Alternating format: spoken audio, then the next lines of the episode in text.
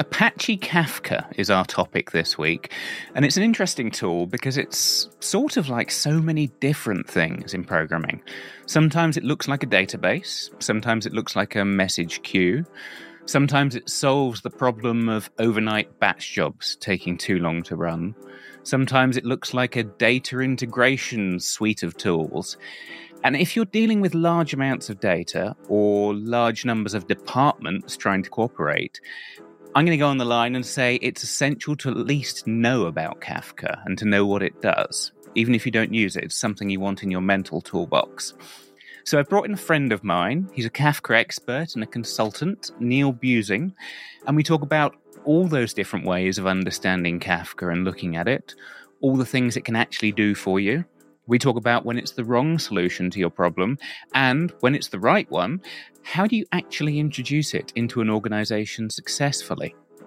So, if you have data problems, integration problems, or processing speed problems, let Neil add some knowledge to your toolkit. I'm your host, Kris Jenkins. This is Developer Voices, and today's voice is Neil Buesing.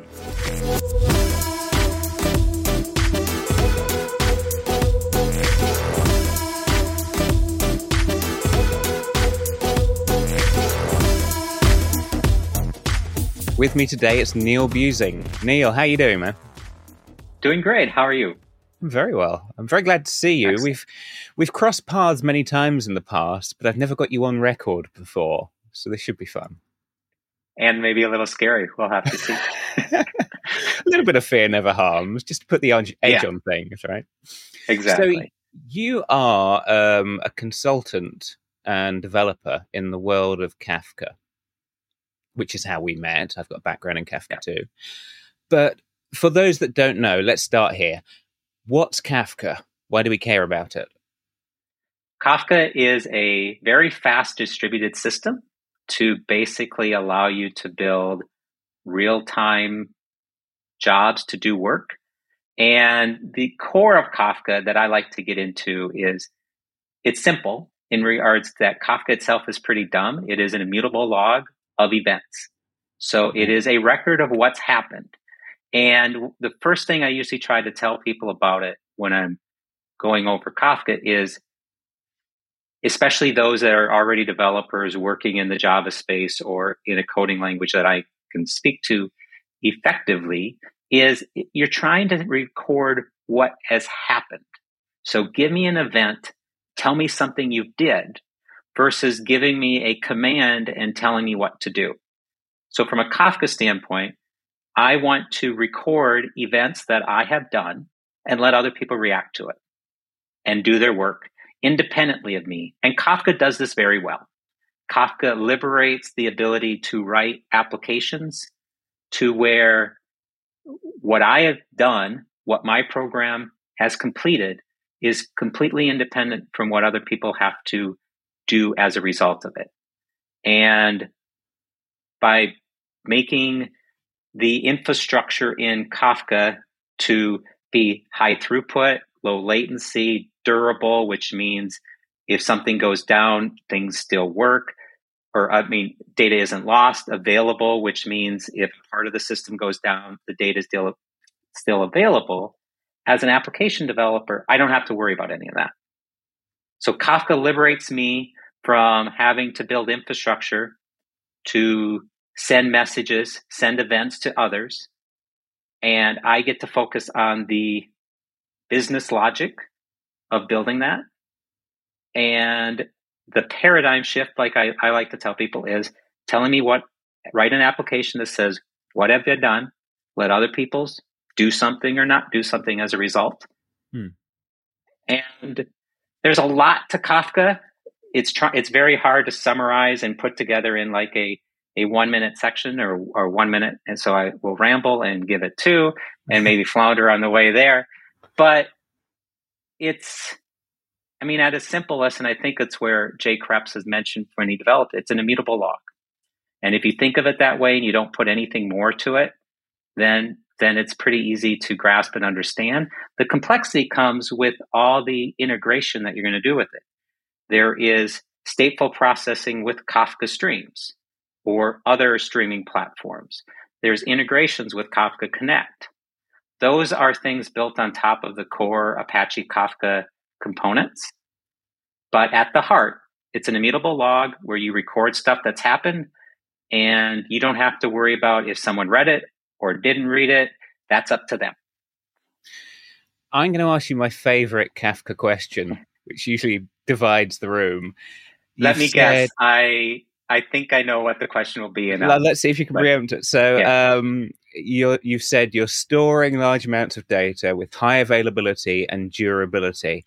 This is really sounding like a database. Yep, I knew that's your question. Yeah, is Kafka a database? My answer is no, but it has the same building blocks that many databases have, and it can give you characteristics of a database when you need it. So it can emulate options to a database, but I think that's more from a practicality standpoint versus a theoretical one. I think you could argue that Kafka is a database theoretically. It meets the ACID type requirements that a database usually tries to strive for, but it's not going to be a database where I do relational inquiry. I'm not going to query Kafka on its own to find out events that have happened. I need to build something from that. I'm not going to be able to uh, use it for any type of search, any type of business use case by itself. Right. So, is it a practical dat- database that I can use on its own? No. But is it a distributed system that has database aspects that ensure that I don't have to build certain things myself? Yes. I don't have to worry about durability. Kafka takes care of that. I don't have to worry about availability. Kafka takes care of that. So, from that standpoint, I can see why that conversation comes up in in it. But as a consultant at a client, can, if someone comes and say, "Can I replace MySQL with with Kafka?" I would say no. What's your what's your use case? What's your business problem? Maybe we can replace MySQL because you're not using it the way typically a relational database is being used. You're using it for a a low level event queuing mechanism. Then yeah, we could replace it. But if you're if you're searching for users who bought product three days ago, no, I'm not yeah. going to replace that with Okay, okay. Th- this is perhaps something you're world class qualified to answer then, because it's very abstract. Let's pin it down. When someone calls you in to talk about Kafka, what problems are they actually trying to solve with it? What are they building? Um, as a consultant in this space for many years, I've been brought in to to bring in Kafka for a variety of verticals. Um, I would say when you're I, I, if you're brought into a company that hasn't used Kafka before, so they're trying to get to uh, real time streaming. The typical use case is we have data that we're refreshing in a system that happens overnight or is two hours old, four hours old. We can't react to it in real time. So typically the, the we want to move to Kafka or a similar technology, but 99% of the time it's it's Kafka. That's the that's the the tool of choice in this space by by most companies. And it, the the thing is I need to take this effort that I'm doing and speed it up and mm-hmm. that's in verticals in healthcare, in financial, in retail, and, and, others. But that's typically it. Once you get Kafka in place, which may take a while, mm-hmm. and you use it as a conduit. So your your first task typically is moving data. Now you have data accessible in Kafka as it's streaming through. So the, the benefit you now have is you've now exposed that data for other services that could benefit from it. So a typical use case would be taking data from legacy databases mm. and streaming it through Kafka into an, say a, an analytical database, a Pinot, a Druid. Mm. And that allows people to do queries on the data analytical type queries. So, how many people are buying iPads at noon at this brick and mortar store in Minnesota? Minnesota's in the US here. We're just talking about that, but I realized we started recording after that conversation. The so we got this analytic and now we're flowing data through Kafka to get it to this other analytical data. But now now developers can say what if I could build my own microservices listening to those events to maybe determine um, maybe there's a price issue in a product. All of a sudden, this product started to have more purchases. I could build alerting systems, event driven systems reacting to that data as it's flowing through Kafka. That's typically after clients have had experiencing using Kafka, integrating it with their business requirements. That type of questions is is part of the consulting work, and that's usually the the fun part. Is you now get to expose them to new use cases that they can do with Kafka that they couldn't do before. Typically, I do that in Kafka Streams, which I mentioned is not is, is part of Apache Kafka, but it's not the core Kafka that people tend to talk about when they ask what is Kafka. Mm. So I didn't go into that, which I'm sure we probably will. I think we'll touch that's, on that. So that's a lot of we brought into there. There are clients, and the one client I like to talk about because we did a talk at Kafka Summit, so I know it's public, was work at Centene with Brian Zelli. Brian Zelli and I did a talk in 2019 San Francisco Summit where we built an event system with Kafka. So we were building a routing ecosystem because we wanted to make it easier for people to put their data into Kafka. It's a lot easier to tell people to come to Kafka to get your data if we already have it. Yeah. Teams will say, "Hey, you have data that I'm interested in. I'm to I'm to write consumers. I'm going to learn about the Avro data model that you have on your topics. I am going to ingest that and do business logic on it. You go to a team and says, we need your data so we can let other divisions, other parts of the company do something.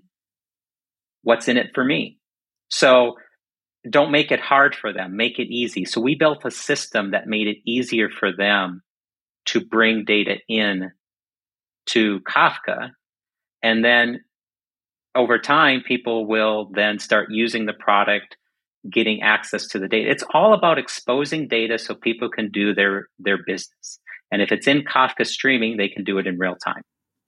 So the heart the of this is some kind of if you could publish your business data and then subscribe to it in another place, you quickly find there are lots of other reasons to subscribe to the same data for different purposes.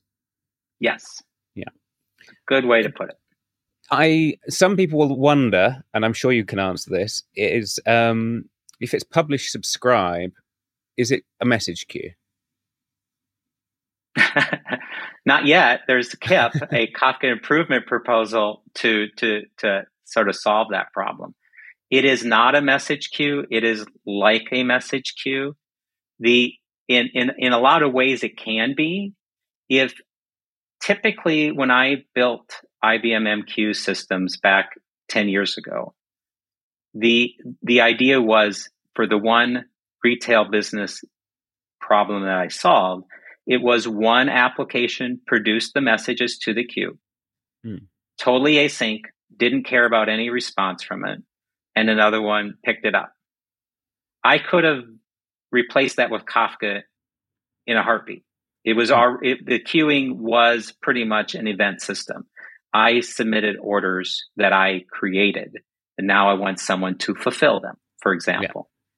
Yeah. That is a paradigm. With queuing, though, there's there's certain I need global ordering of processing, which you can't get with Kafka unless you want really, really want it. Kafka is trying to work through throughput. So its goal is you don't need global ordering. You typically need just ordering of individual messages. Like if you update your address, I update my address. You update your address again, I update my address again. I need to make sure my events are processed in order. Your events are processed in order, but hopefully mine and yours don't have to be processed in order between each of us. Yeah. So yeah. Kafka we, has that. Yeah. You and, and I exist well. on different timelines. Yeah. And the same for yeah. the shopping basket that I'm trying to fill, right? Correct. Okay. And so, and mm. queues, the other part that a lot of people do with queues is they want the response mechanism. In other words, and and there's like temporary queues of them. I'm going to publish something, but I want you to publish a message back to me after you've completed it. That's very hard in Kafka.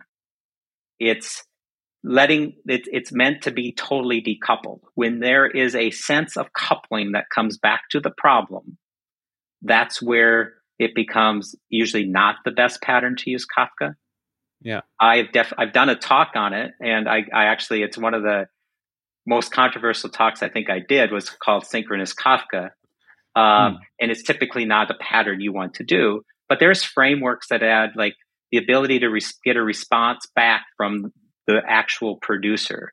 So I want to produce a message, and I want so I want you to create an order for me. I want it to be asynchronous, but I want you to tell me, the person who published it, that the order was created. Yeah. That's not how Kafka typically works. And that type of queuing design is a harder one to implement in Kafka.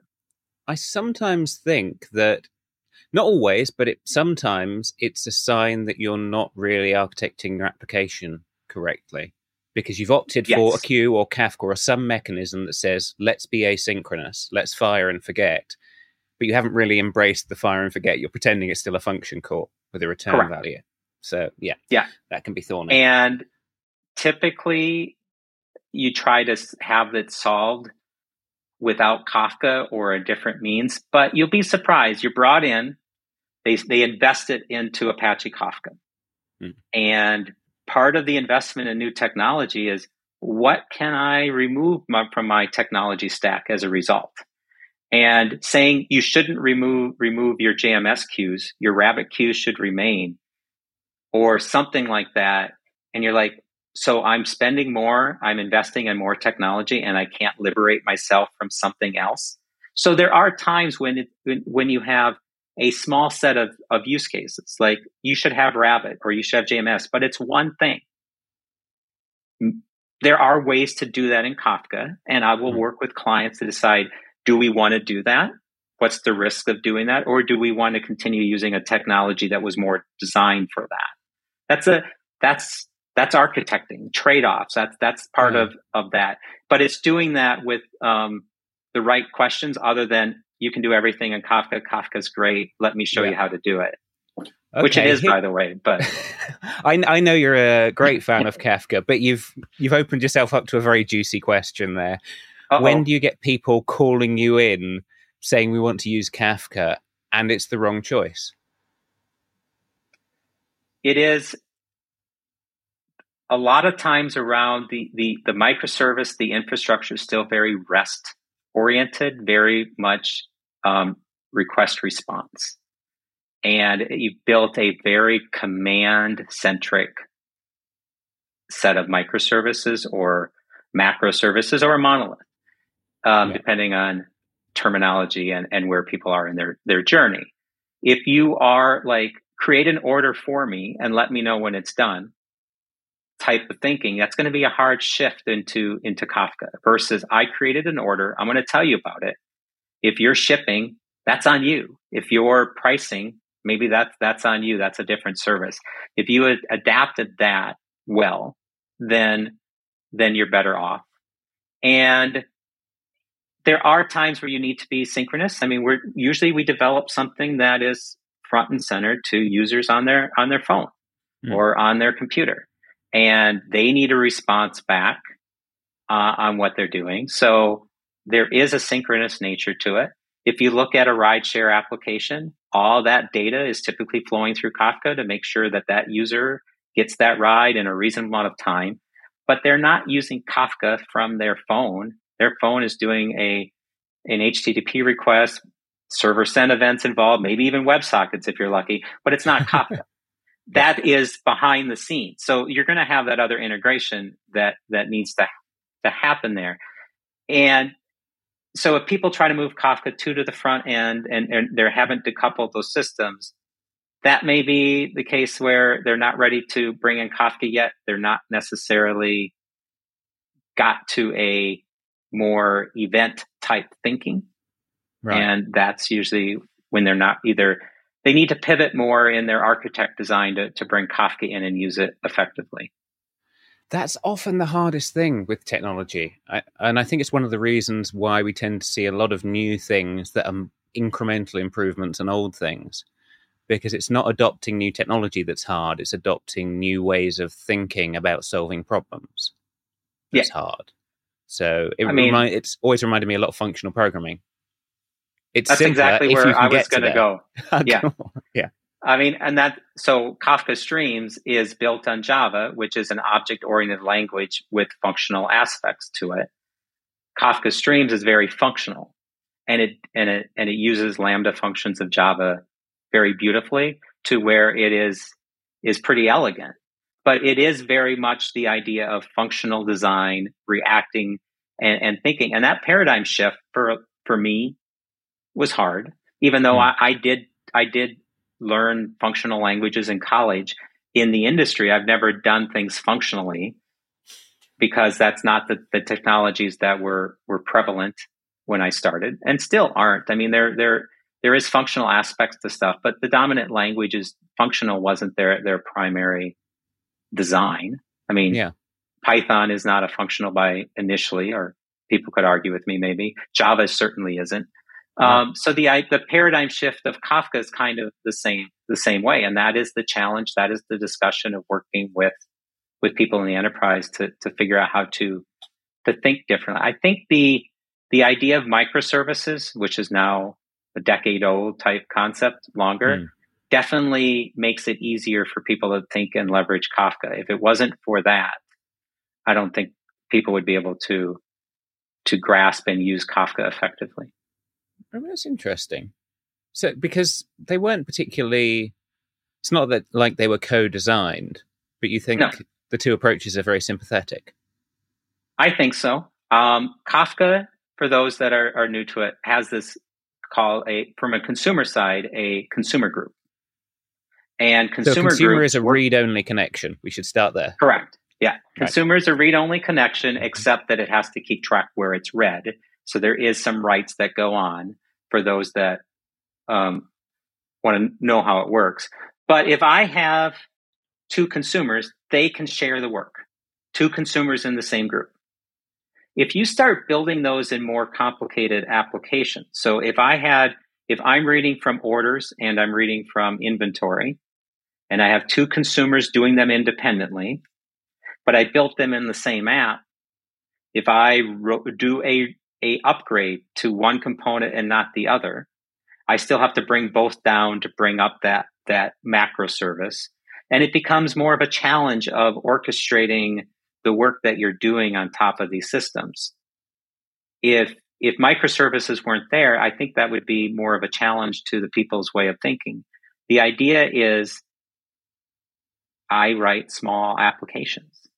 Um, one of the things that that comes up a lot in my design of microservices for for clients is mm. I don't use frameworks anymore if I have a choice. I write Java code. I, Kafka Streams is a framework. It to me is is a it is it does all those things that most frameworks need to do that people go to them for.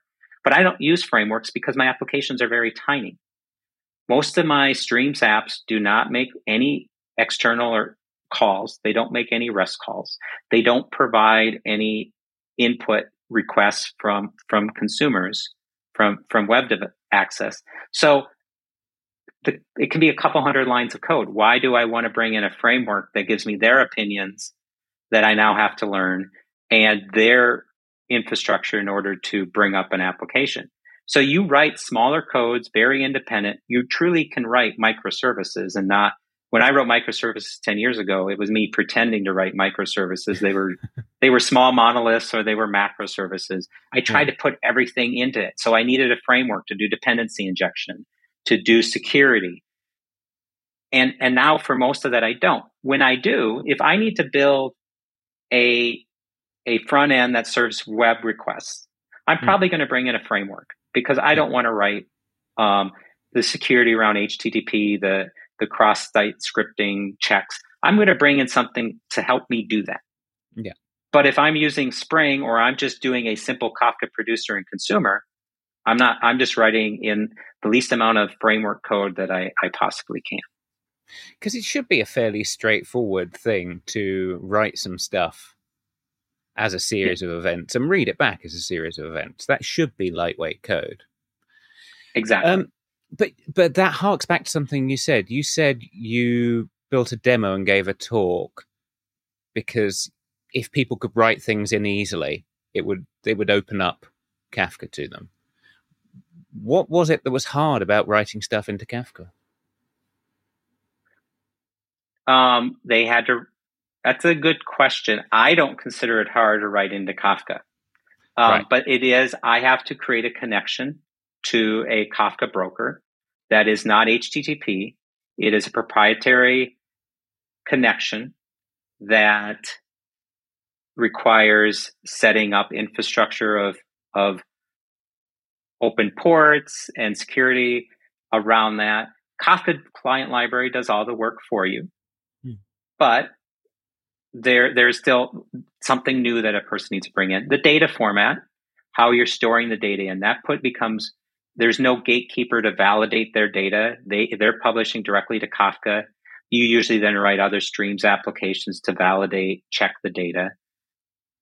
Then someone has to build that.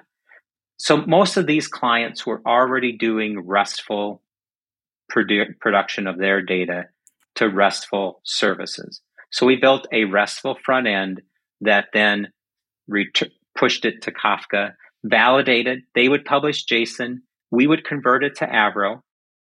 For those that don't know Avro, Avro is a binary, a serialization of bytes that, that is smaller than writing JSON. And it is well supported in many libraries. The, the orchestration around it, maybe not so much, but the binary format, I can do it in any language.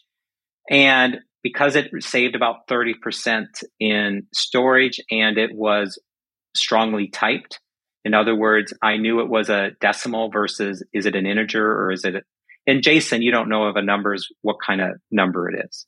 Yeah. So you have more more data check. So we did all that for them because we needed to make sure that the data was was um, useful to those that were were consuming it. So it wasn't that it was necessarily hard; it just wasn't their problem. It wasn't these other teams' responsibility to get their data to others in a streaming way. So we did it for them um, and tried to give them the interface that they were most comfortable with. Right. So that that raises the question like how much of your work is like getting how much of it is the architectural side of this is how you build this kind of real-time streaming app versus okay this is how in detail you write the code that does it versus like being a kind of DBA. This is how to actually live with it in production. it every week is different. Every client is different. Um, so the work for the Centene, the part that we talked about, that was a, a four to six month pilot project. Let's get it up and running. So I was very much hands on writing code. And the architect was Brian and great guy. And and had that vision. And it was taking his vision and putting it in paper. And paper meant in, in Kafka streams, in, in Kafka, and developing that. So I wasn't really an architect from a building an application standpoint. I was the Kafka architect. I was the one determining how we wrote the producers, how we wrote the consumers, how we leveraged Avro, which keeps coming up because it was a pain point on, on, on many things with that one. Okay. The data modeling, the data governance of it. For other clients that are pretty much new to, to Kafka, in that we have a business problem of trying to get from 12 hours to minutes. Help us from end to end do that. Yeah. Then it's it's finding a team below you to do the the work, the daily development work in Kafka because there's a lot to do. But you trying to how many applications do we need to build? How do we deploy those applications? You'll be surprised at how much a Kafka developer and that level needs to become a, a DevOps person just to make sure that we can get our applications deployed.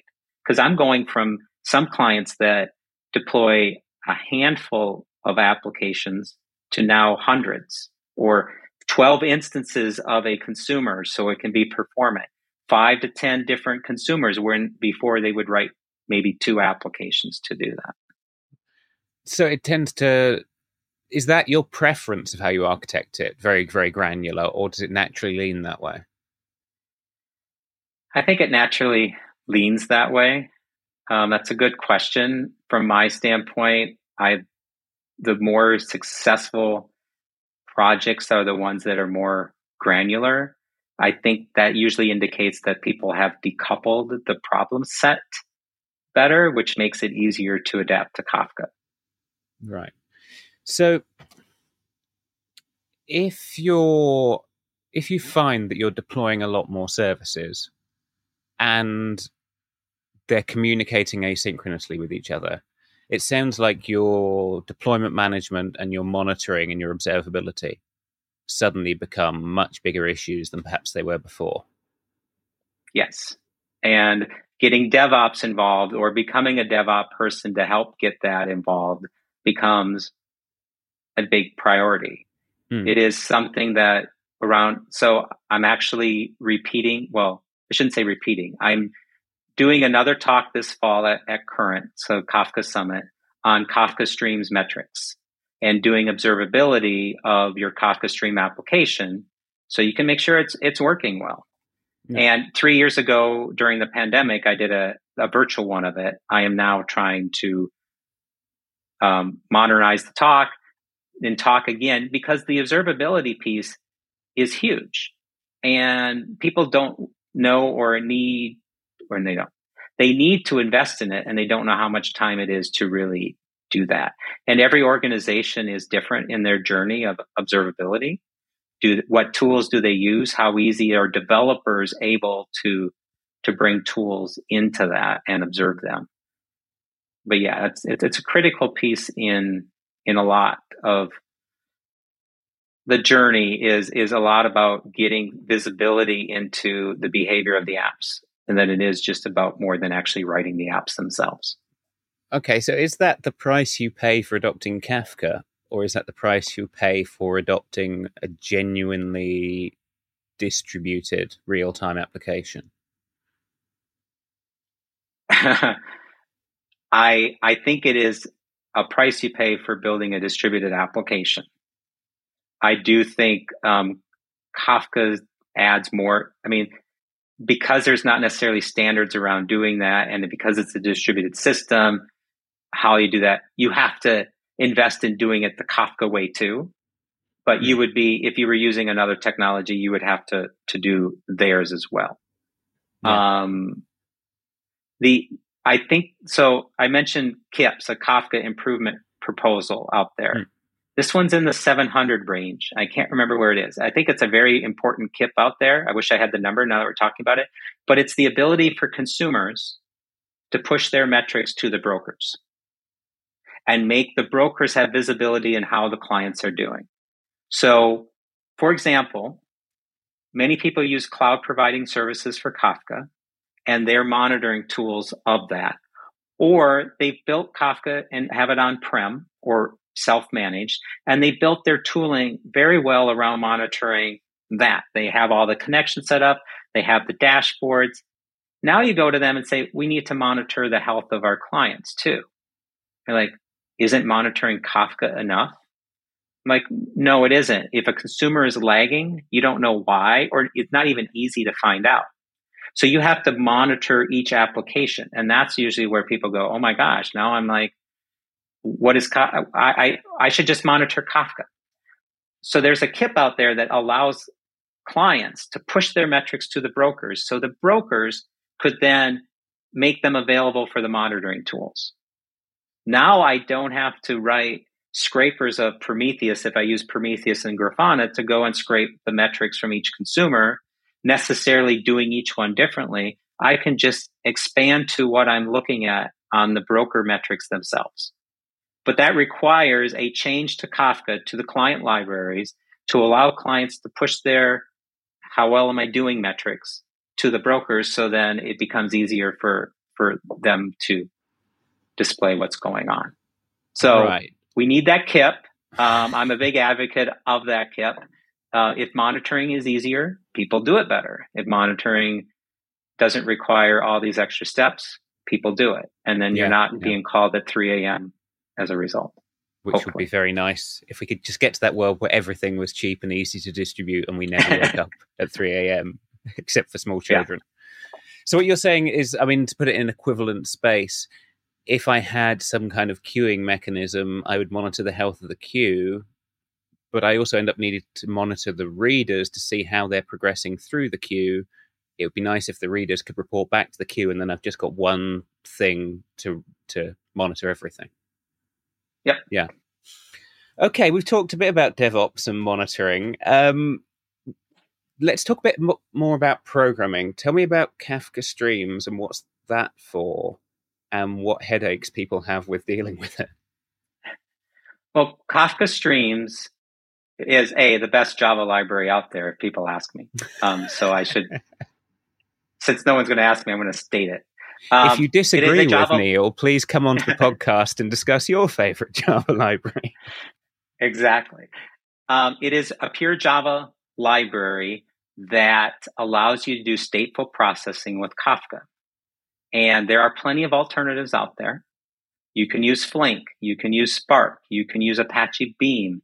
These are all technologies to do stateful processing of events with Kafka. And stateful usually means I need to join data, Hmm. like credit card fraud. Am I going to enrich it with the user data? Am I going to compare it to other credit card uses at the same time to do alerts? Was this credit card used in in the UK and France at the same time in the physical location? I need to alert on that. But that Right. requires knowing both events that didn't happen at the same time. So I need state. That state needs to be stored somewhere for days, hours, or forever for me to enrich my data and do something meaningful. Yeah. Mo- most of the technology in the space requires infrastructure to set up and do that. So I have a, a set of servers running Flink that I schedule my jobs to, or Spark, or even Apache Beam, um, Google Dataflow. There's tons of options out there. Kafka Streams approach is it's just a Java library, 100% self-contained. You spin up Java code today. If you're at a client that you do Java work, you can use Streams. It uses RocksDB database internally for Hmm. the state that it needs. So we talked about is Kafka database, and the answer is not by itself, but it has those components. I can't search a topic for an event. I need to store it somewhere where I can search it. That's what Rocks does. RocksDB is the availability of that state. Kafka is the durability. So Kafka streams will put the data in a what's called a change log topic. So if my JVM crashes, my pod dies, someone physically cuts off my hard drive and throws it away, I can bring up that Java application on that pod and it will rebuild its state from Kafka. So Kafka is the durability. Kafka is that part of the database that you need to make sure that your data is not lost. And you can get and rebuild quickly. Rocks is that availability aspects to making sure that I can search for stuff needed. So Kafka Stream state is part of the Java library. Right. That makes it fast in regards I'm not having to make any calls out to to do work. All the work's done in there. So if you write streams effectively, you're just going to Kafka for your or you're letting Kafka's data come to you, basically. You're not going to Kafka. The data's coming to you to, to do your enrichment, to do your joins. That's the the the paradigm difference of Kafka streams from the other technologies. And as a Java developer of 20 odd years, it was very easy and natural for me to use adapt and bring into clients who are already in that that space as well pretty easily. Yeah, I can imagine it going into new clients if you don't have to set up extra infrastructure on top. That already is a huge advantage.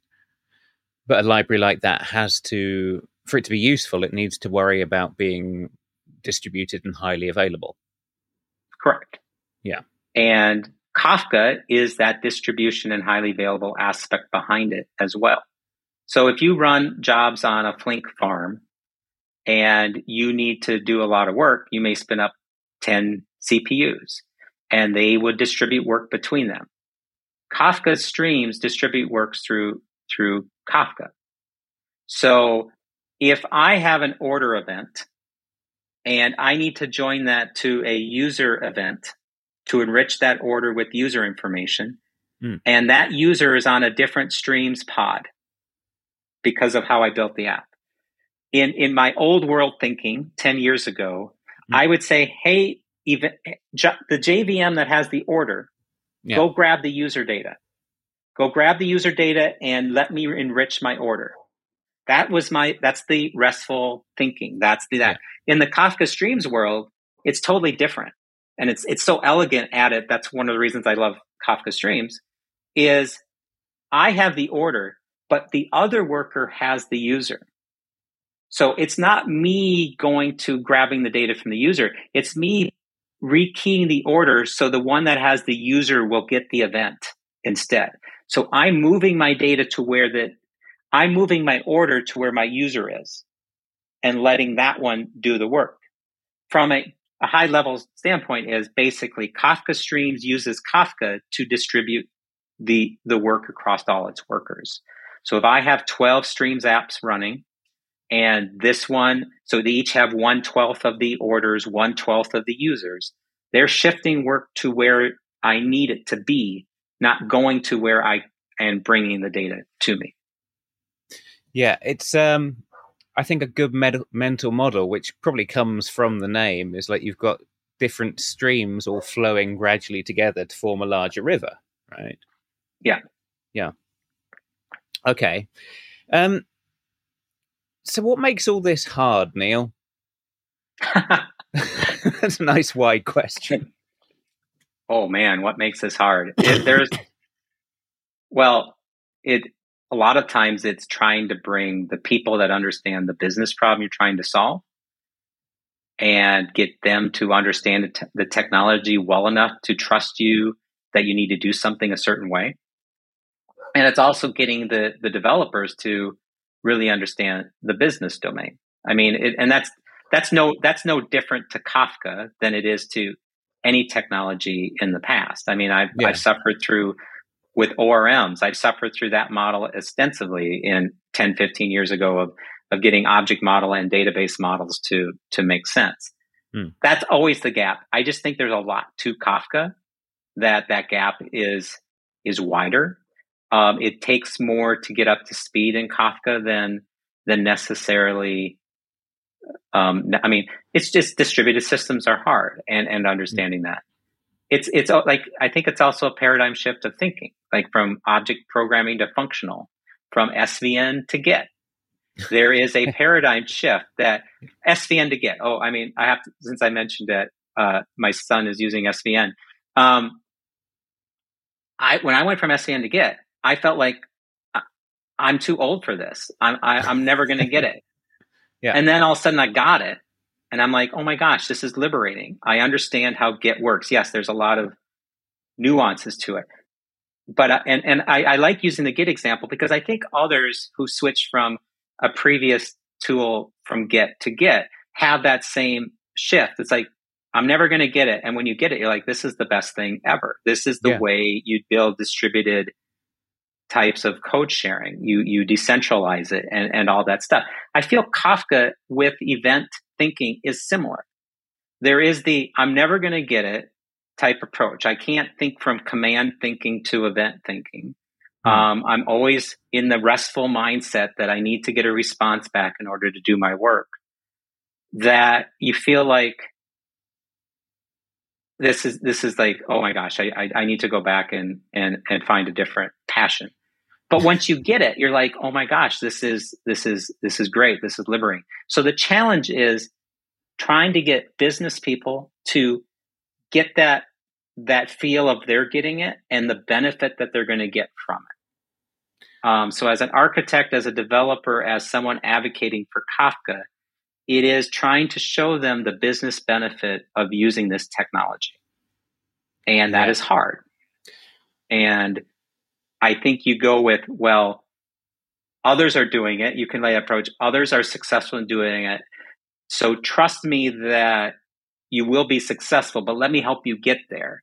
It is at, at least you have the, the ability to to reference the the success. There's, I mean, what 80 of the Fortune 100 companies are using Kafka. The, the numbers are high. And yeah. so it is a successful tool that people use.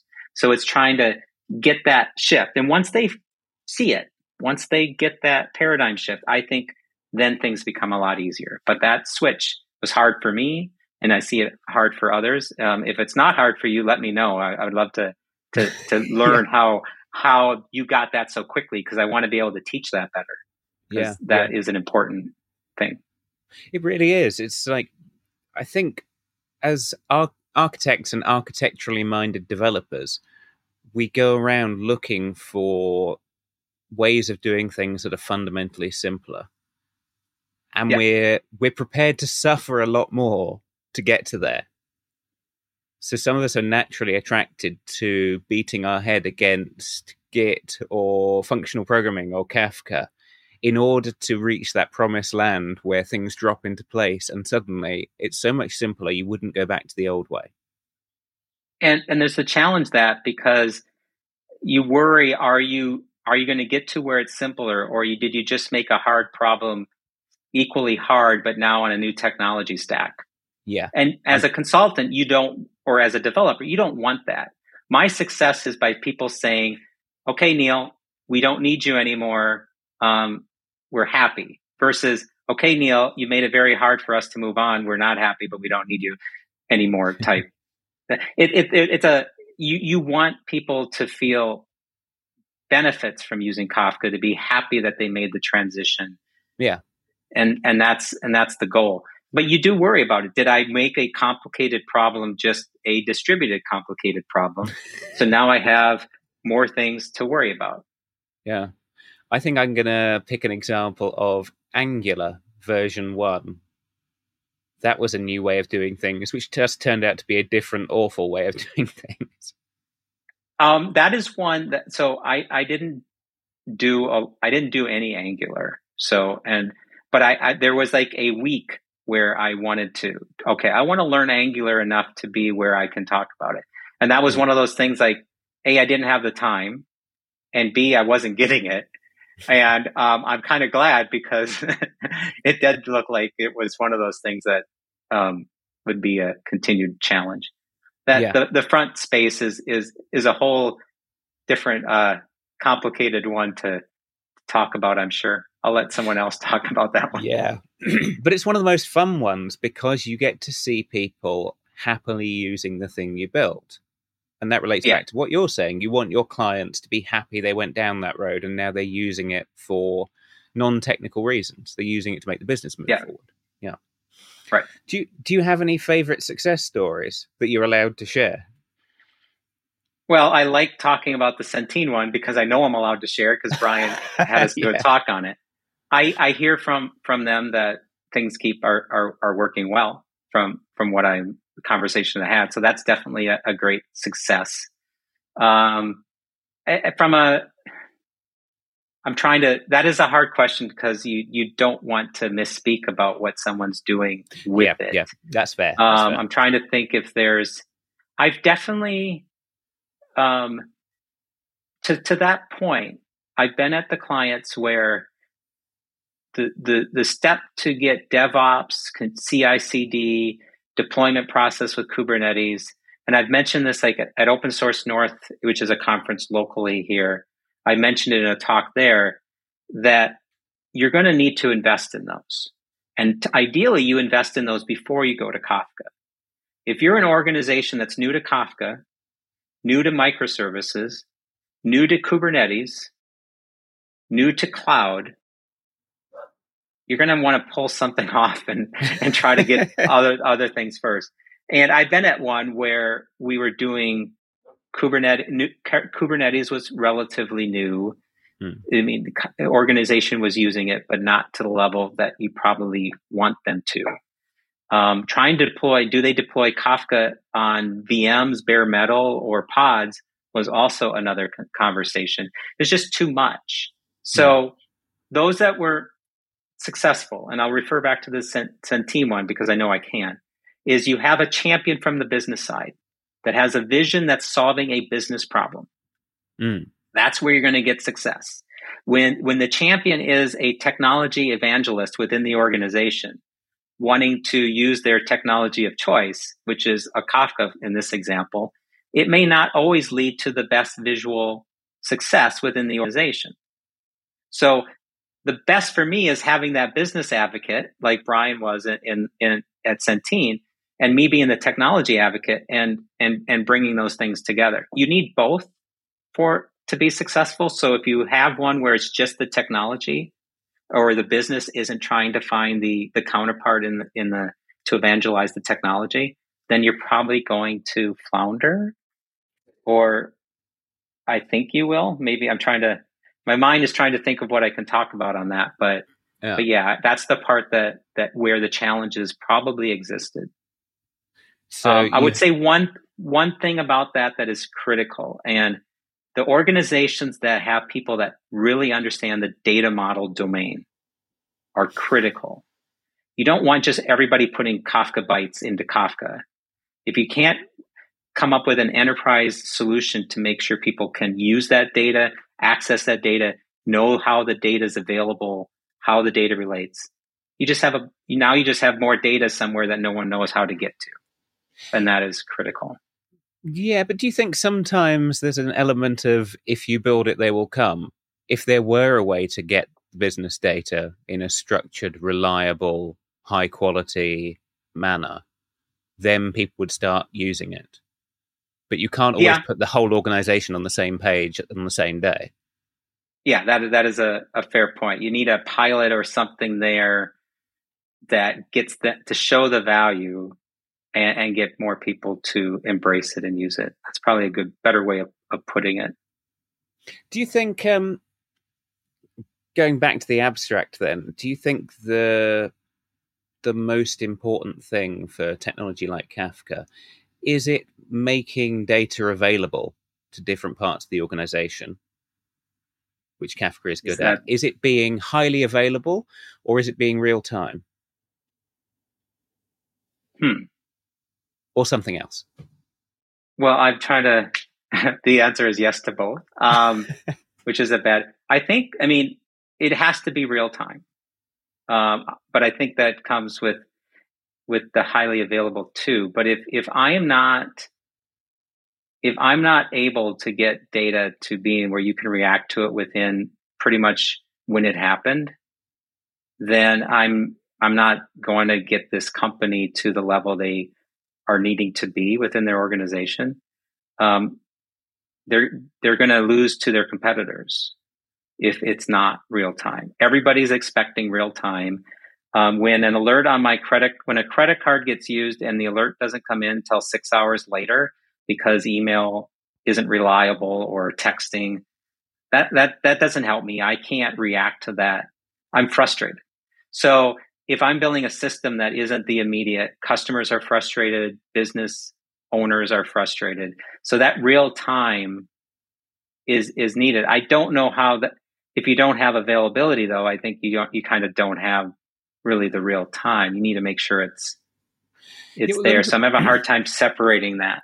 Well, let me put it from another angle. Are, are the people you're talking to are they mostly saying our system just isn't fast enough, or ah, our system keeps crashing, or ah, I know the data's over there, I can't get to it because of integration. I think that's pro- that last one is my data's there and I can't get to it. I think that's probably the the one is where they come to us. I, I can't get to my data, and that was that's a very common pattern at, at the the last few clients I've been at is mm. um, a we can't get to it real time, but we can't even get to it at all. Yeah. Um, the the pulling data out of a legacy system is you're going to if you're an enterprise consultant, you're going to be working with how do I get data out of a, of a legacy system yeah. so people can use it. You have a lot of mainframe data that people can't use because it's too costly, so they don't open up. You can't. I don't. MIPS are too expensive on my AS400 or my mainframe, so you can't access it. Well, I don't care if it's real time or not. I need to get it. Nope you can't access it. So getting access to data is a front and center problem in many organizations. So maybe that's the probably the primary one is I want I need to get to the data. And if I can also make it real time in the process, then that's a an extra win. Yeah, yeah. I think Kafka is one of those technologies where it can solve an immediate problem and have some accidental extra benefits along the way. Yeah. Yeah. So, where do you think we'll be five years from now? Do you think Kafka will be more mainstream? Do you think the techniques of Kafka will be more mainstream, but not the technology? What's your prediction? Well, let me let me roll back five years or seven years and then answer that. So, okay. when I so 2017 timeframe is when I went all in Kafka. I'm like, I'm going to invest in learning this well because it's it's a it's a business and personal benefit from from doing so. And I co-founded a company solely in this space, so there's definitely value there.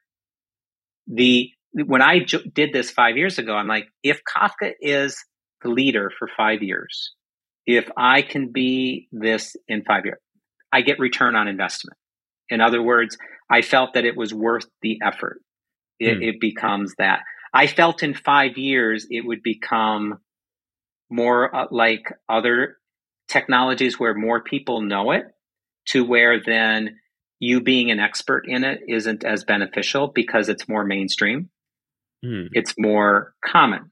I didn't think it was going to be like the the next technology that faded because it was too hard to bring in to then replace you're not going to replace it with a similar technology. You're going to, someone's going to have to reinvent the technology, the reason to move away from it. Um, but I thought it was going to be more mainstream, more. It is so hard to find Kafka developers. It they it is it is a hard aspect from a consulting to find people that a know it and want to be in it. Um, so from that standpoint, if I use the last five years, I think the next five years is very strong for Kafka because if you know Kafka, because you're in high demand, people yeah. will seek you out. I get more LinkedIn, really obscure ones on on on Kafka related inquiries, but it, it's it's it's it's there, and I don't see that changing. I don't see businesses moving away from it. Like I said, because I don't know what the next thing is that would would replace it. And the community aspect of Kafka is so rich, so vibrant. The the people that are improving it, it, it is top notch people that are making that product better, and it's open source that people continue to to leverage. So five years from now, I I guess maybe I'm thinking my thoughts from five years will be now like a ten year, where it's no longer people seeking out.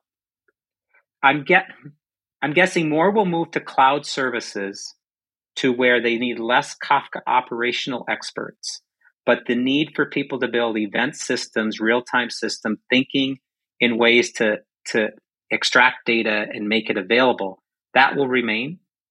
But the operational side will probably diminish because things are improving it to make it easier to run and more people are leveraging experts and organizations to run it for them.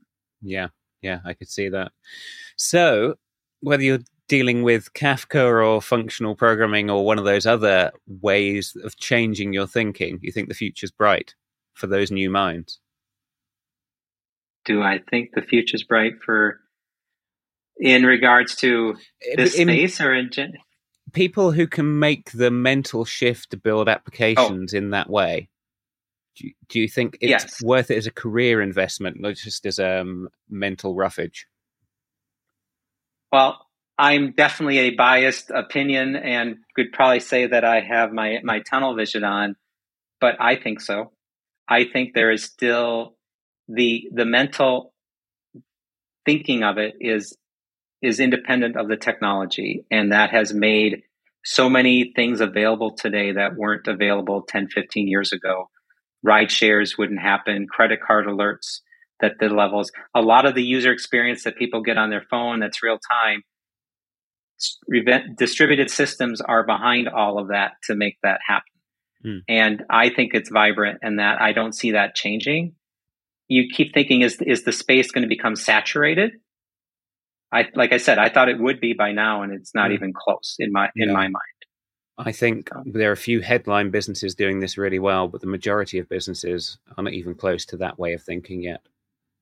Yeah, so, yeah. A I lot are in there. Yeah, I think I think you hit the nail on the head there. There's a lot in it. There's a lot, like I said, there's like 80% of the Fortune 100 companies are using it. I hope my math is right. Um, but are they using it well? Are the are they the ones that are are showcasing it? There's still a lot to learn there. Yeah. There's a lot for me to learn on it. I mean, as any developer, if you look at code you wrote five years ago, you should be improved from to where you're not happy with that code. yeah. At least that's the that's the goal, and that's not to say the code is is wrong. It's to say that I've I've become better. Yeah, and we and I think that's important. Yeah, we're constantly improving, and hopefully, so is the industry along the way. Yeah, yeah a positive note to end on, and uh, I think I'll let you get back to improving the world in your corner of it. Neil Buesing, I thank you try. very much for joining us. Thank you. And that's all from Neil for now. Now, looking at the calendar, it's currently September 2023. Neil and I are both going to be at a conference together in a few weeks' time. That's current over in San Jose. So I'm looking forward to seeing him in person. And if by some happy coincidence you're going to be there too, do come by and say hi. If you're not going to be there, but you still want to say hi, the internet has your back. My contact details are in the show notes as always. And now would be a great time to leave a comment or a like or hit subscribe and make sure you catch our next episodes. I think that's all for now. Until next week, I've been your host, Kris Jenkins. This has been Developer Voices with Neil Buesing. Thanks for listening.